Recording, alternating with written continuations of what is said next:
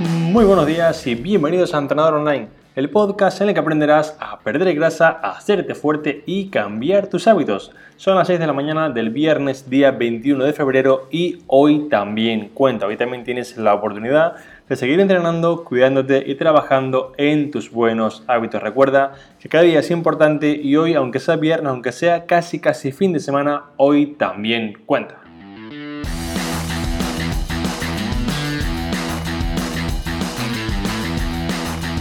En el capítulo de esta mañana y como cada mañana de cada viernes tenemos un episodio de preguntas y respuestas, un episodio en el que respondo a tus preguntas para ayudarte al 100% a seguir mejorando en tus entrenamientos, hábitos de nutrición y que puedas así avanzar de un modo mucho más sencillo. Si tú que me escuchas quieres dejarme tu pregunta para que te ayude de manera totalmente gratuita, puedes hacerlo entrando ahora mismo en trainingaroundtheworld.com barra preguntas, lo repito, trainingarrandewall.com barra preguntas, dejas aquí tu pregunta y te la responderé en los capítulos de los viernes para ayudarte al 100%. Recuerda que cada viernes tenemos 5 personas y 5 preguntas y que quizá no pueda responder la tuya para mañana, para el siguiente día, pero las guardo todas y las respondo en riguroso orden de llegada para poder ayudaros a todos sin excusa. Así que vamos con el capítulo, pero antes simplemente quiero pedirte que si realmente el podcast te ayuda, si realmente el podcast sientes que mejoras gracias a escucharlo, por favor lo compartas en tus redes para conseguir así que más personas, para conseguir así que un millón de personas, que es mi reto para este año,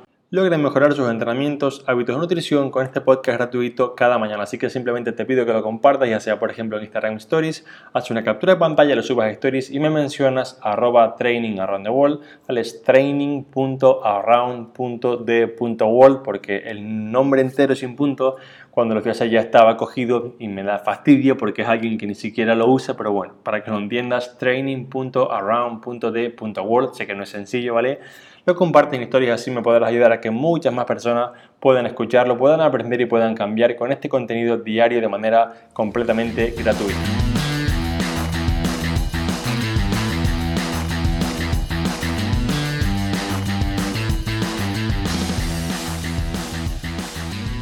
Vamos ahora con la parte principal, vamos ahora con las 5 preguntas como cada viernes. La primera pregunta me la hace Miriam y dice así. Alberto te sigo en Instagram y siempre hablas de entrenar menos y ver más resultados. Mi novio, mi pareja, entrena 5 días por semana entre una hora y una hora y media cada día y tiene la rutina separada en una zona por día, es decir, isquios cuádriceps, pecho, hombro, bíceps, tríceps, no sé exactamente el orden, siempre se esfuerza y vuelve cansado, pero no ve cambios, se alimenta de manera saludable, pero le cuesta aumentar los pesos y suele tener agujetas por varios días. ¿Qué le recomiendas que haga? Bien, Miriam, es una muy buena pregunta y hay muchas personas que están en la situación de tu novio, entonces quiero que entendamos que entrenar 5 días no nos garantiza mejorar. Yo siempre hablo de entrenar menos porque si lo hacemos de manera eficiente, de manera adecuada, no hace falta tanto de hecho para que veas la prueba más, digamos, real, justamente entraron muchas personas en mi programa, digamos, la semana pasada, y la gran mayoría me decía, Alberto, pero es que estoy viendo la rutina y siento que va a ser poco, siento que realmente voy a acabarla en media hora. Yo le decía, revisa las clases, mira cómo tienes que hacerlo bien, mira el peso a usar, mira cómo tienes que progresar y luego me cuenta. La respuesta del Alberto, madre mía, Pensaba que sería poco y he acabado bastante fatigado. Alberto, madre mía, pensaba que acabaría media hora y no me daba tiempo a hacerlo. Entonces, el primer mensaje que muchas veces, aunque tengamos una rutina un poco más compleja, si no sabemos la parte de la estructura de cómo hacerte fuerte, cómo progresar y cómo hacerlo bien, por más que entrenemos más tiempo, no más mejorar. Y por eso a muchas personas les parece a priori poco entrenamiento cuando ven algo, digamos, pues en internet, por ejemplo, y siempre tendemos a, como tu pareja, ir a entrenar cinco días porque pensamos que si entrenamos más es mejor, pero esto no es así, ¿vale? Entonces, para tu caso específico tenemos que entender que yo le recomendaría lo siguiente. Punto número uno, que se centre en cambiar la rutina que hace que es una clásica dividida, una clásica weight frecuencia 1, por una rutina de tipo torso-pierna en la que trabaje, digamos, cada parte del cuerpo al menos dos veces a la semana, para que de ese modo pueda aumentar mejor los pesos, pueda progresar mejor en cargas y así avanzar más rápido, porque entrenando solamente, por ejemplo, las piernas, el pectoral, una vez por semana, es un poco más complejo avanzar en los pesos y en la técnica versus si lo hacemos dos como una rutina tipo torso-pierna. Además de esto, recomendarle que si siempre tiene agujetas seguramente será porque o bien trabaja muy cerca del fallo, ¿vale? O bien digamos que en todas las series trabaja con ejercicios que a lo mejor producen demasiado daño muscular y tenemos que intentar ver sobre todo seguramente el error principal estará en que trabaja siempre cerca del fallo con esas ganas de esforzarse un montón para llegar cansado y tenemos que entender que llegar siempre al fallo no solamente es bueno sino que incluso es contraproducente porque nos resta capacidad de recuperación digamos de supercompensación para poder mejorar con lo cual el punto número 2 aparte del anterior que era el de la torso pierna el punto número 2 es que no trabaje siempre cerca del fallo y la premisa o el punto número 3 es que más que comer saludable y mucho, empieza a contabilizar cuánto come, porque muchas veces pensamos que como un montón, pero ese un montón no es suficiente para ganar masa muscular. Si él, por ejemplo, ya entrena 5 días, si por ejemplo tiene un trabajo activo, que no lo sé, le harían falta bastantes calorías para poder aumentar masa muscular, porque es un proceso para el cuerpo bastante costoso. Así que que revise cuántas calorías come, cuántas le hacen falta para poder conseguirlo y que no se limite solamente a pensar como un montón y no mejor. Así que recuerda, cambia la estructura hacia una torso-pierna, céntrate en hacerte fuerte, no trabajes tan cerca del fallo e intenta empezar a ver realmente cuánto comes para ver si estás mejorando, ¿vale? Esa es la premisa, digamos las cuatro premisas importantes para conseguir cambiar. Mira, la segunda pregunta me la hace José y dice así, el primero Alberto, gracias por tu claridad a la hora de explicar los conceptos tanto de nutrición como de entrenamiento. Gracias José, yo creo personalmente que mi claridad es algo que hay que mejorar bastante, pero muchas gracias, estamos trabajando en ello. Mi pregunta es, ¿es conveniente o no entrenar descalzo, sobre todo cuando se hace pierna o glúteo? Sé que tú particularmente entrenas descalzo y usas calzado minimalista, pero me llama la atención ver a gente en redes sociales haciendo piernas descalzo. ¿Facilita esto el apoyo? ¿Es mejor cuanto más libre de amortiguación? Muchas gracias Alberto, disfruta del viaje. Bien José, lo primero es que yo, por ejemplo, como muchos sabéis, ahora estoy viajando por Asia y aquí hay bastantes gimnasios, digamos, en general, en muchas casas y similar, digamos que se va descalzo, es como algo bastante común. Digamos que hay gimnasios en los que, por ejemplo, no te dejan entrar con el calzado de la calle para que no se es el suelo, digamos, con lo que hay fuera. Digamos que la gente se trae como otras zapatillas para entrenar o si no, pues descalzo. Entonces, digamos que yo en parte lo hago porque me gusta y en parte porque aquí es un poco una costumbre, esa influencia del entorno que, digamos, parece que no se ve, pero sí que está, ¿no? Por otra parte, digamos que el calzado minimalista está genial, pero sí que tenemos que entender que hay una diferencia entre entrenar en el gimnasio, digamos, entrenar para, digamos, estar en forma y estar más fuerte, y la parte de, por ejemplo, entrenar en base al rendimiento, ¿vale? Si, por ejemplo, tu objetivo es conseguir el máximo rendimiento en sentadilla, por ponerte un ejemplo, sí que sería interesante usar un tipo de zapatilla que sea más adecuado para la sentadilla, como son las típicas zapatillas de powerlifter o más de crossfit, o similar, porque realmente llega a un punto en el que el arco plantar, digamos, la fuerza que tiene el pie, si tienes en la espalda 150 kilos, para que veas un ejemplo un poco extremo, puede colapsar y hacer que tu, digamos, tu sentadilla sea más inestable, con lo cual digamos que en términos generales yo soy muy partidario de entrenar o bien descalzo o bien con zapatillas minimalistas o incluso zapatillas que digamos pues te permitan tener una cierta digamos que, que, el pie no tenga mucha amortiguación pero que sí sea estable como ya he comentado otras veces zapatillas tipo Reebok Nano, Nike Matecom, no sé exactamente cuáles hay a día de hoy pero zapatillas que sean un poco una suela un poco rígida para que te permitan que el pie sea estable para pesos muertos, para zancadas, sentadillas búlgaras, sentadillas convencionales y que tu entrenamiento pues sea un poco más eficiente y no pienses tanto en el equilibrio. Además de esto, sí que puedes entrenar descalzo y si en tu caso tienes buena movilidad, digamos tienes buen apoyo, digamos cuando lo haces descalzo, porque hay personas que no lo tienen, te recomiendo hacerlo sin problema y no pasa nada por entrenar glúteos o piernas descalzo, siempre y cuando, como te decía, no vayas a hacer series muy muy extremas de sentadilla pesada. Yo, por ejemplo, Hago sentadilla frontal en la mayoría de las veces y es un tipo de sentadilla en el que se usa menos peso que en la trasera, con lo cual puedo hacerlo descalzo y como mi movilidad es bastante buena, no me hacen falta. Así que hay personas a las que las zapatillas les ayudan porque también digamos que la zapatilla digamos un poco cambia el ángulo de la sentadilla y hace que con menos movilidad puedas hacerlo igual de bien. Así que digamos que no es un tema más de conveniencia o no, es un tema de final de preferencia personal, pero sí que en caso de que, por ejemplo, busques una sentadilla de máximo rendimiento similar, sí que sería ideal usar una zapatilla con una suela un poco más rígida, un poco más dura y que potencie la estabilidad en lugar de una zapatilla tipo de running, una zapatilla con más foam o más un poco amortiguación, que lo que va a hacer es que te muevas mucho, que el pie sea muy inestable y así la sentadilla vaya un poco peor. Vamos con la tercera pregunta que me la hace Miriam. Dice, bueno Alberto, llevo como 6 años que llevo una vida saludable, digamos hago ejercicio, tengo buenos hábitos alimentarios. Sin embargo, en los momentos de estrés pierdo el control sobre la comida y siento como que tiro a la basura cualquier progreso. Me encantaría algún viernes escuchar en el podcast algún consejo para controlar estos ataques. Muchas gracias y buen día.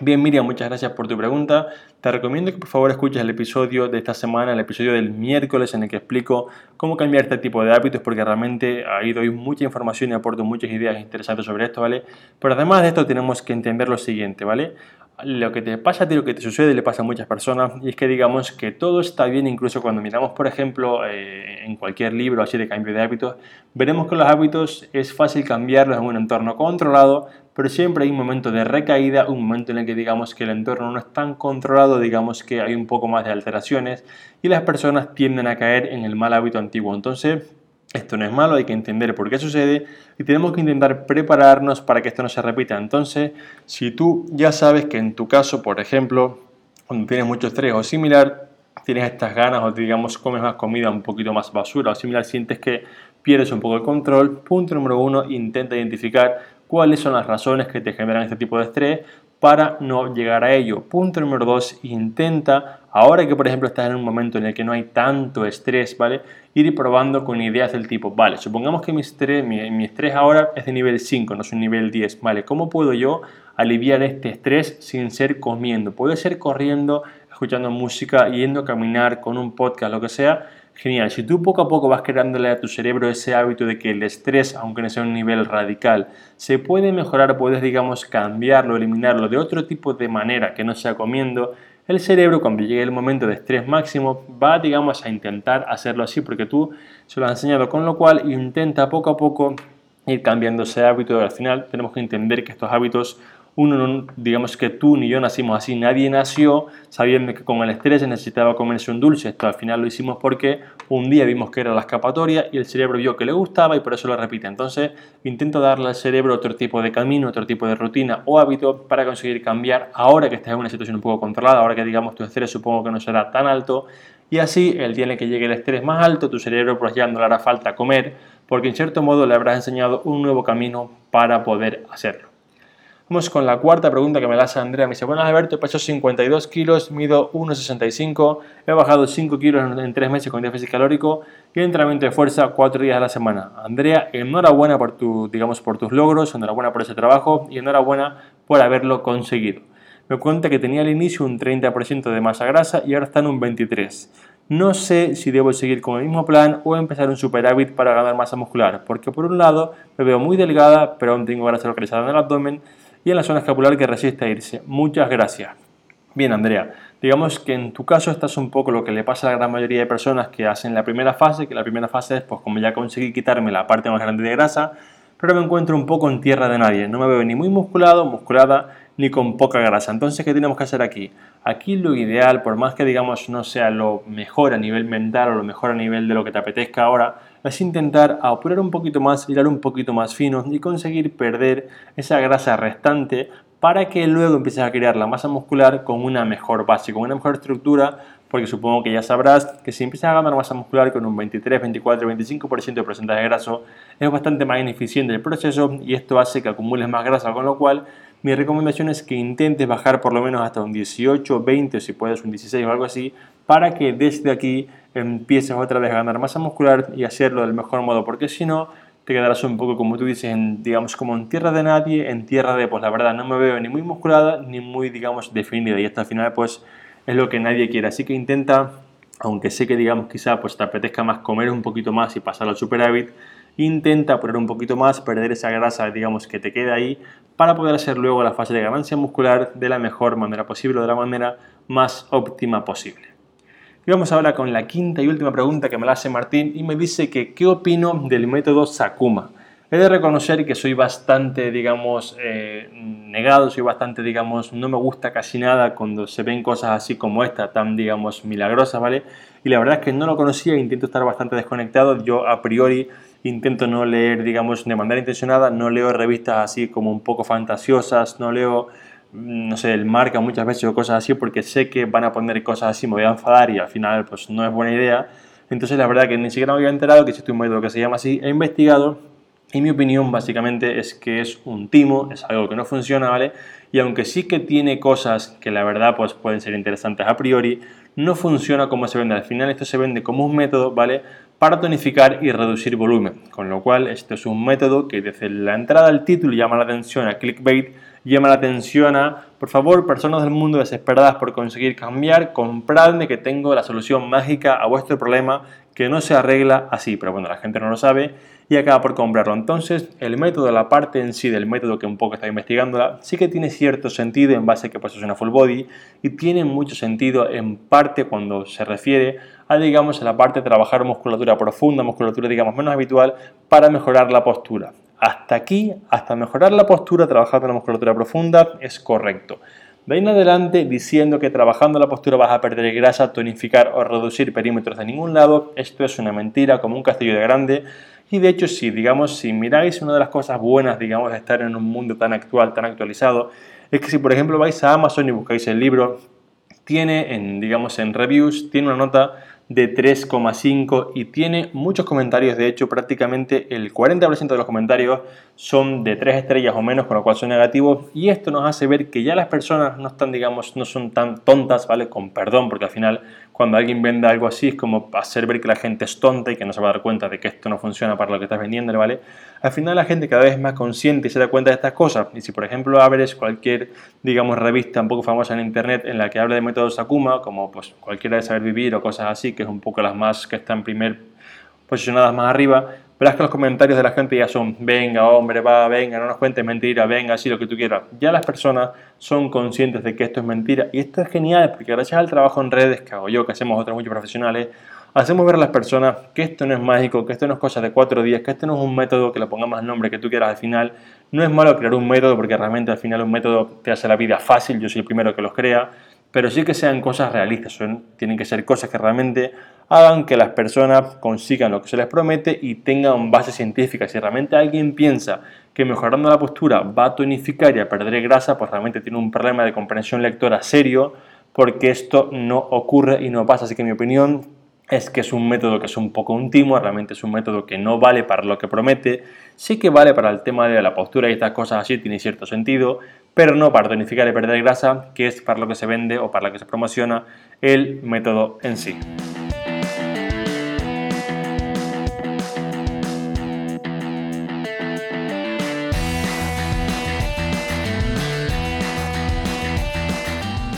Y hasta aquí este capítulo en el que espero haberte ayudado con tus preguntas. Si tienes cualquier otra duda o algo en lo que pueda ayudarte, simplemente entra ahora mismo en trainingarrandevol.com barra preguntas, déjala y la responderé en los episodios de los viernes. Yo me despido hasta el próximo lunes. Como siempre, muchas gracias por escucharme, por apuntaros en Training Around the World, por cada comentario y valoración de 5 estrellas en iTunes y por estar al otro lado. Ya sabéis que sin vosotros yo no estaría aquí cada día a las 6 en punto grabando un nuevo capítulo. Un fuerte abrazo a todo el mundo, a pasar un buen fin de semana, a seguir cuidándose, trabajando en sus buenos hábitos y a entrenar a tope.